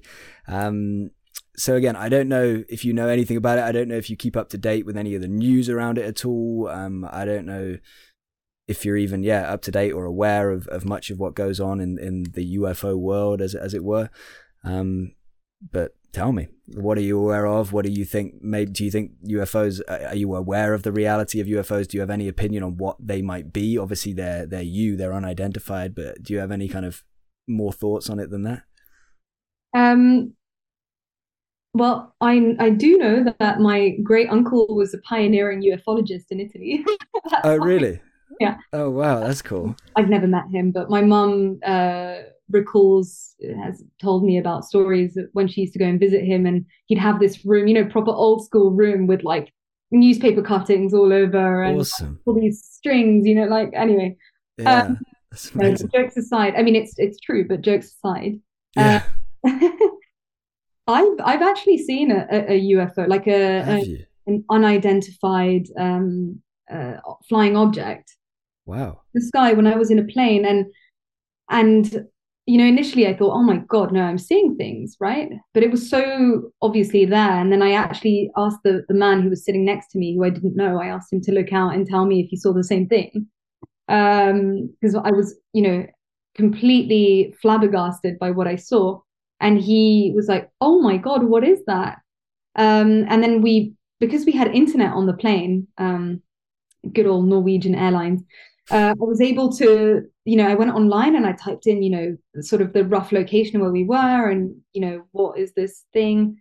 And there was nothing on it. But basically what i saw is i was on the plane and I was traveling from Copenhagen to Madrid, and it was Mhm. pitch black, and we were above the clouds. We had been flying for about an hour and a half, so we were well above the clouds, and it was a very, you know, uh, there were lots of stars in the sky. Um, so we weren't, it wasn't overcast or anything like that. And uh, in the distance, I saw a uh, like a an orb, uh, very far away, an orb that was flashing such intense colors. Um, and it was flashing white, and then it was flashing green, and then it was flashing blue, and then red and pink. And it was flashing all these different colors, but not at a specific, like, Mm, frequency. not in a specific order or um, a specific tempo. It was really random, and it also the sh- the the level of intensity was really random because sometimes it would be really, you know, this sort of star looking or orb looking thing would would expulse this light really like rapidly and in a really really you know strong way, and then at other times it would be a bit more um bit less obvious Mhm. anyway, I t- then took a video of it and I I rewatched it. I've got it on my phone actually. Oh, And- wow. When you look at it, you can see this like shape shifting orb, like this smoky orb with lots of different multicolors that just like it flickers like a flickering orb. Um, Wow. Multicolored flickering orb is what I would describe it as. And Yeah. yeah, I mean, I'm not a, a connoisseur on UFOs and I'm very interested in all of these things, but I'm not like, you know, I don't go, I don't spend time online looking at, looking up UFO type things. But I really, I was so shocked when I saw that. And I tried sending my video to lots of different people um, and nobody could tell me what it was. And then I, I showed it to one of my um, my friends who was an astronomer, like a postdoc in astronomy. And he, when I told him that I had a really fascinating UFO video to show him, he laughed at me. But then when I showed it to him, he was like, "Oh my god, I don't know what that is." Um, so you know, look, I, I don't know. I mean, it could have just been like a weird satellite uh, that was reflecting light in a weird way, or it could have been a comet of some sort. But honestly, I mean, it stayed in the sky for the duration of the flight from when I saw it, like one and a half hours into the flight until the end. Did it stay in the same kind of Well- position relative to where you were? Exactly. It was always in the same position. And my Wow. my friends were like, ah, you know, not having seen the video, they were like, ah, it must have been, you know, the, the light on the end of the wing. It Mm. was not the light at the end of a wing. I could see that light, and it was far beyond that.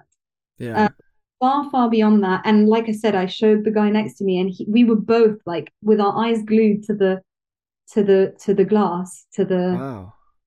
yeah to the window just watching this spectacle unfold. Um but it was so odd because the plane conductor the the nobody said anything on the on the speakerphone or anything so it's very very strange. But it wasn't like this massive orb it was almost like a star that was shape shifting in some way. Yeah. so weird. So it was changing shape as well as like the the flashing and stuff. yeah. the- well the flashes were getting were like stronger sometimes and then weaker at other times and it looked like it was sh- changing shapes. But when i look on the video it's it obviously does change shapes. Again there could be a distortion you know like taking a, a video on my on my phone but it just it's so odd. I can't Wow. yeah yeah. Yeah. maybe i'll send you a video Yeah, please, please do. Um, and how did you like? Uh, how did it make you feel? Did you, you did you feel anything? Did you feel like weird watching that? Did you feel like this is something different? Like, did you have kind of adrenaline or any different emotions? um it felt good it felt it didn't feel threatening it just felt like i was just intrigued you know Yeah, But like I said, I was in awe and I was just staring at it the whole time, yeah. Doing very little else. But um, yeah, I guess you couldn't say how far away it was. Sorry, I interrupted you there. no, not at all. It was probably it was like miles and miles and miles away. I, I don't know how far because because it was dark Yeah, and yeah. there was stars all around me and but it, it seemed to be a very very very far object. Mm. Um, and in my mind, I was thinking, could it be like that they're testing nuclear explosions in space? You know. Yeah, yeah. it just seemed very very odd and i still don't know what it was and Yeah. then i looked up some things like um there are specific uh, there's a specific um group of stars um, that are very close to each other, and they can sometimes cause like an illusionary effect uh, to the onlooker. But it didn't really look like what I saw online. So, you know. Yeah. And normally, if during the experience you're constantly questioning about what it is, I find it hard to imagine it would have been something so simple. But obviously, the human mind is bizarre and there can be plenty of crazy natural phenomena. But that does sound, yeah, it sounds amazing. Um, it was, wow, jealous. It was something, maybe not aliens, but it was like, it was something it was something non-normal, I suppose. Not maybe a maybe a comet or something, but again, it wasn't behaving in the way that a comet behaves. So I don't know. No, no I, I, there's not many comets that like match pace with the with an aircraft. Exactly. Um, it's just yeah, it's weird. Yeah, it's very cool. But you've still got the video, you said, yeah? I have the video, yeah, and I'm willing if anybody in here is a, you know, is a cosmologist or an astronomer or whatever. Um, would Would you be happy for me to put it up on the screen during the episode, like uh, the video, if we can? Yeah. yeah. Well, you obviously yeah, have to. That adds another level of layer of distortion. You know, like yeah, it from my camera and then zooming in and then putting it on a. It, just might look very different to the way I saw it. So yeah. yeah. Yeah, yeah, fair enough. well, let's see. You send it to me, and then we'll see what it looks like. And obviously, I'll check with you before we do anything. But yeah, yeah, that could be that could be cool. Um, wow. Well, thanks for sharing that. That's uh, that's awesome, and I'm very jealous. When was that? Did you say? Uh, in 2016 or 2017. Yeah, 2016, probably June. June. Yeah. So just before that, I don't know if you are aware of the article that came out in the New York Times, like when they did this kind of, they they published an article um, with the the Tic Tac. You know, have you heard of the Tic Tac, the Nimitz? Yeah. yeah so that was like remind me because yeah. Well, yeah, they just they published that and they came out with the video of that. They released the video of this kind of bizarre UFO. A UFO is still all it is. People, some people think they can can attribute it to some prosaic explanation, but no, as far not really. Um, you associate, they, sorry, we associate the word UFO with aliens, but it's mm. just a UFO. It's an unidentifiable flying object, right? So. Yeah, yeah, yeah. There's loads of different ways to speculate of things it could be that would be bizarre. That's not aliens. Um, I, I, I do often think that interplanetary beings would be the simplest way of explaining it sometimes, but then I don't think that would explain everything that seems to kind of go around these phenomena. And I have heard people, I think it was Marjorie Woollacott, who you know, I think she gave some kind of speculation that it could be something to do with consciousness or uh, she maybe she mentioned religion as well. I can't quite remember but if anybody's wondering now go and watch the episode of marjorie. But um, yeah there's so many different angles to kind of look at it uh, but it's and it obviously could be multiple different phenomena taking place at once. Like exactly. who's to say we're not being visited by some civilization or some thing from somewhere and at the same time there's some unknown natural phenomena and at the same time um, something else uh, yeah i think what's really important with all of these experiences though is to not necessarily feel like we need to go outside you know of ourselves or of our realms of, of reality um, to explain anything that we can't to explain the unexplainable mm-hmm in other words, I think that this reality is fascinating enough. Yeah. You know, the fact that we live, we exist on a flying rock in the middle of outer space. Yeah. It's fascinating. Uh, it's the greatest fantasy. It's the greatest mystery. It's more fantastical than any sort of UFO story you've ever heard or any sort of alien story that we've ever, um, yeah, that we've ever heard. And I think it's just important to root back into what we do know but just realize that that's freaking crazy. Like our reality, our life, uh, the fact that there are stars above our head and all, all around us, the fact that we don't know what's out there, we don't know what infinity even means, we can't fathom it. That's fascinating in itself. That's that's the biggest fantasy that could ever exist. So uh, yeah.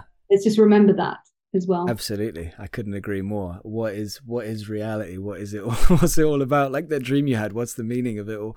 Um, so I guess all that's left, Jessica, is for me to ask you if you have any last words you want to leave with anybody today. Anybody watching or listening? Any words of wisdom? Any words of advice? Any anything at all? Anything at all? Uh, it doesn't have to fit any particular um, no, I'll just say um, thank you so much for listening. Um, and thank you, Ben, for having me. It was a really uh, interesting discussion. I enjoyed it. My pleasure. And I don't have any words of wisdom to give right now, but I would say uh, if you are struggling to make sense of a spiritual experience, there are resources you can um, uh, you can find. Um, ben, maybe you'll put them in the in the comment section below, mm-hmm. Or in the description section. I'll send them over to you. Um, because I think that these experiences are worth being validated. Um, you know, whether you've had an, a UFO experience or um, that you that kind of sh- shifted your way of viewing reality, or whether you've had an alien experience, encounter experience, or if you've had a, an awakening experience or uh, psi phenomena, just feel free to. Uh, well, you can get in touch with myself, but you can also consult these uh, resources and be put in touch with like-minded people um, and yeah, so there are there are other people like yourself out there who share your yeah. view. You're not alone. You're not alone. Awesome. So yeah, send me all of that, and yeah, I'll put I'll put it all in the description. So anybody interested, scroll down, and, and it's all all should be there. Um, so yeah, thank you again, Jessica. Thank you so much. This was awesome. This was so much fun. I've taken up way more of your time than I told you I would, um, but I've really enjoyed it. So yeah, thank you. Thank you so much. I hope you enjoyed my conversation with the impressive Jessica Corneille. Hopefully, it brought you some new knowledge or helped you to feel less alone if you've been going through a similar experience. Please see the description for all the relevant links and more information. If you have feedback, we're always happy to hear it in the comments. Please consider subscribing to continue unraveling the universe with us. Thank you.